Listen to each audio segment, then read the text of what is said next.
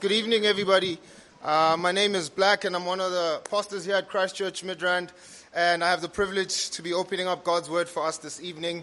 So I'm going to read this passage, pray, and then we'll, we'll get into it. Um, we're reading from Luke chapter 1, verses 67 uh, till the end, and it reads as follows And his father Zachariah, Zachariah was filled with the Holy Spirit and prophesied, saying, Blessed be the Lord God of Israel, for he has visited and redeemed his people, and has raised up a horn of salvation for us in the house of his servant David, as he spoke by the mouth uh, of his holy prophets from of old, that we should be saved from our enemies and from the hand of all who hate us, to show the mercy promised to our fathers, and to remember his holy covenant the oath that he swore to our father Abraham to grant us that we, being saved, delivered rather, from the hand of our enemies, might serve him without fear, in holiness and in righteousness before him all our days. And you, child,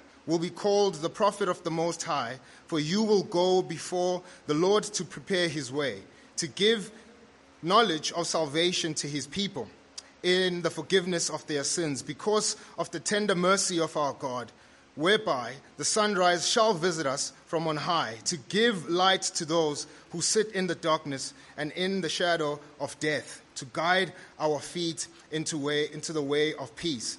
And the child grew and became strong in spirit, and he was in the wilderness until the day of his public appearance uh, to Israel.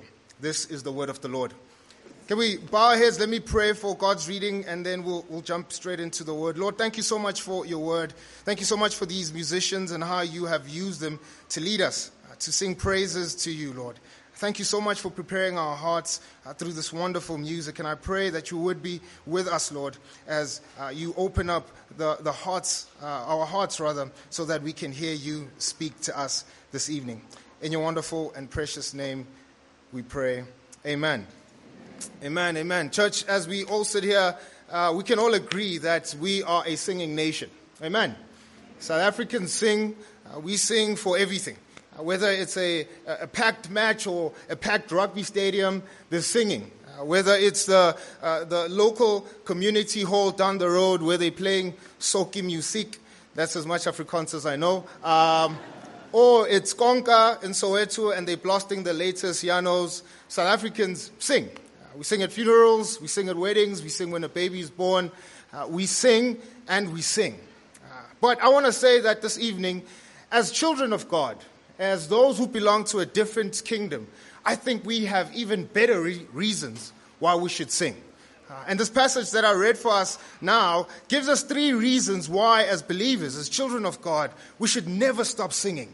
Why it is that we should always sing. I believe that if you're a Christian here this evening, you are a singer. Whether you're good or not, that's between you and God. But if you're a Christian sitting here this evening, you are a singer. And this passage at least gives us three reasons why we should sing. One, God's faithfulness. This is the first reason why we should always be singing, why Christians should never have their mouths closed, but we should always sing. Secondly, is God's salvation. And thirdly, God's peace. God's faithfulness, God's salvation, and God's peace. Let's look at God's faithfulness.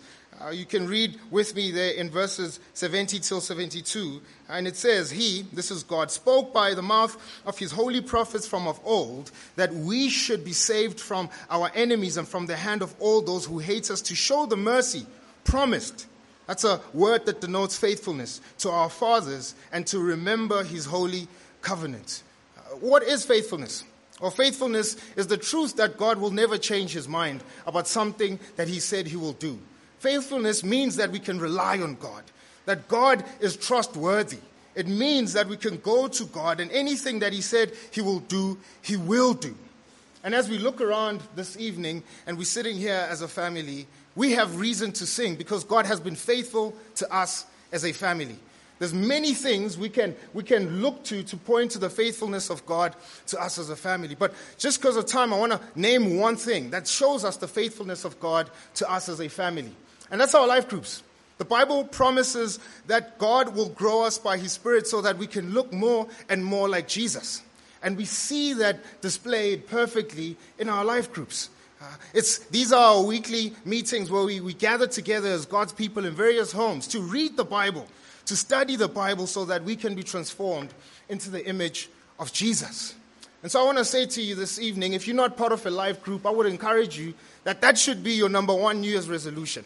Join a life group because if you don't, you are missing out on the sweet taste of God's faithfulness to us as a family. God has been faithful to us, and there's many other things, again, we can point to. But because of time, uh, we should be singing every time we think of God's faithfulness to us as a family, but also in our individual lives.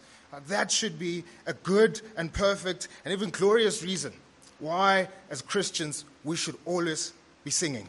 The second reason is God's salvation. Read with me there verses um, 68 till 69. Luke says, Blessed be the Lord God of Israel, for he has visited and redeemed, that's a salvation word, his people and raised up a horn of salvation for us. Church, as we look around, look at the people around you, the chairs that you're sitting on, these musicians, these instruments, uh, these buildings, we are all convinced as a family that salvation is needed by the world. And we want to employ ourselves, our resources, our money, our talents, our energy, and everything else that God has given us so that we can enjoy the privilege of partnering with Him as He saves the world. As we sit here this evening, if you are a Christian, let's looking at the condition of your own heart, knowing who you were before you met Jesus, knowing who you are now in Jesus, should give you reason to sing we should be singing in praise to the salvation that God has given us. We should be praising God in song as we partner with Him as He saves other people who are lost in the world. You might be sitting here this evening and you're actually not a Christian. I want to say to you this evening that Jesus has come to give you salvation. The reason why we celebrate Christmas is because He has arrived. This is God's salvation, and God's salvation comes to reconcile us back to God. And so if you're sitting here, you're restless in your heart, you've acknowledged the darkness that exists in your own heart, you know that you've turned your back away from God, you know that you just treat God as something that really does not matter. Maybe today would be a good reason for you to turn. Trust this Lord so that he can save you from the restlessness of your own heart. Trust Jesus so that he can save you from the darkness that exists in your own heart. Turn to Jesus because it is him who gives us life and life abundantly. And let me tell you something. The Bible tells us that when you turn your back away from Satan, away from the world, away from yourself, and you trust Jesus, heaven sings. The angels sing. So we want to have more reason to sing. So if you're sitting here and you don't know who Jesus is, trust him. Give your life to him so that you can give us more reason to sing along with heaven. So, first reason why we should be singing is God's faithfulness. Second reason is God's salvation to us. But the last reason is God's peace. Uh, verses 74 says, uh, That being, which is us, delivered from the hand of our enemies, while we delivered so that we might serve God without fear.